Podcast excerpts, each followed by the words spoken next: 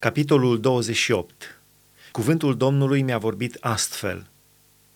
Fiul omului, spune voivodului tirului, așa vorbește Domnul Dumnezeu, pentru că ți s-a îngânfat inima și ai zis, eu sunt Dumnezeu și șed pe scaunul de domnie al lui Dumnezeu în mijlocul mărilor.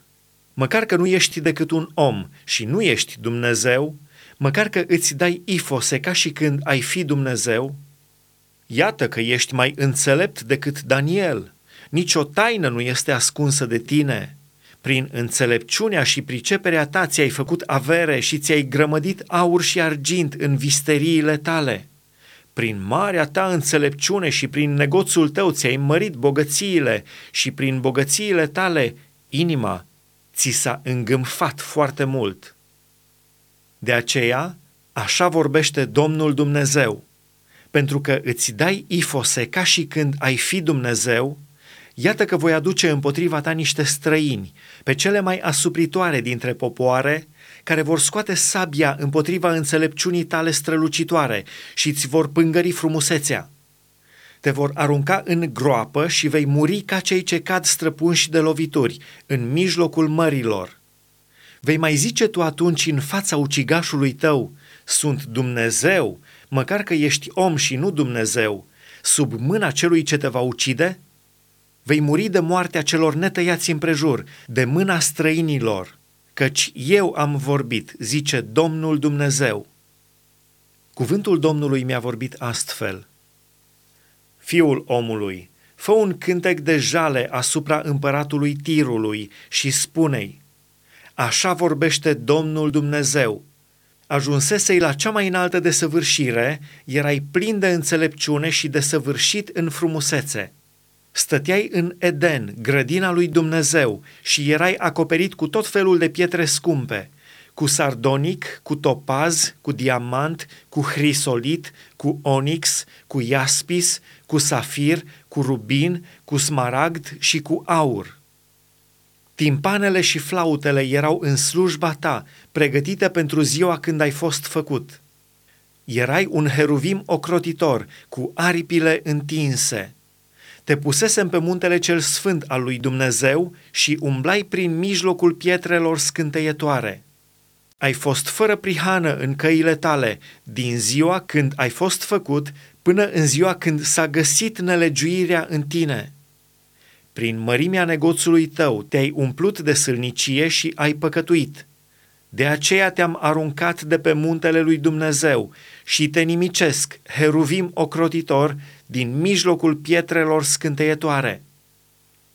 Ți s-a îngâmfat inima din pricina frumuseții tale, ți-ai stricat înțelepciunea cu strălucirea ta.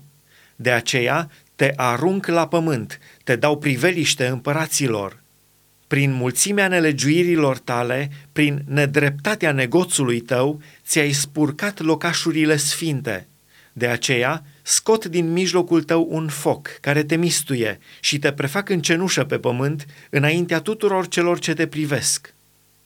Toți cei ce te cunosc între popoare rămân uimiți din pricina ta. Ești nimicit și nu vei mai fi niciodată. Cuvântul Domnului mi-a vorbit astfel – Fiul omului, întoarceți fața spre Sidon și prorocește împotriva lui. Spune, așa vorbește Domnul Dumnezeu. Iată că am necaz pe tine, Sidonule, și voi fi proslăvit în mijlocul tău, ca să se știe că eu sunt Domnul, când îmi voi împlini judecățile împotriva lui și când îmi voi arăta sfințenia în mijlocul lui voi trimite ciuma în el, voi face să curgă sângele pe ulițele lui, vor cădea morții în mijlocul lui, uciși de sabia care va veni din toate părțile să-i lovească și vor ști astfel că eu sunt Domnul. Atunci el nu va mai fi pentru casa lui Israel un spin care înțeapă, un mărăcine aducător de dureri printre toți cei ce îl înconjoară și îl disprețuiesc, și vor ști astfel că eu sunt Domnul Dumnezeu. Așa vorbește Domnul Dumnezeu. Când voi strânge iarăși casa lui Israel din mijlocul popoarelor la care este risipită, Îmi voi arăta în ea sfințenia înaintea neamurilor și vor locui în țara lor pe care am dat-o robului meu Iacov. Vor locui liniștiți în ea, vor zidi case și vor sădi vii.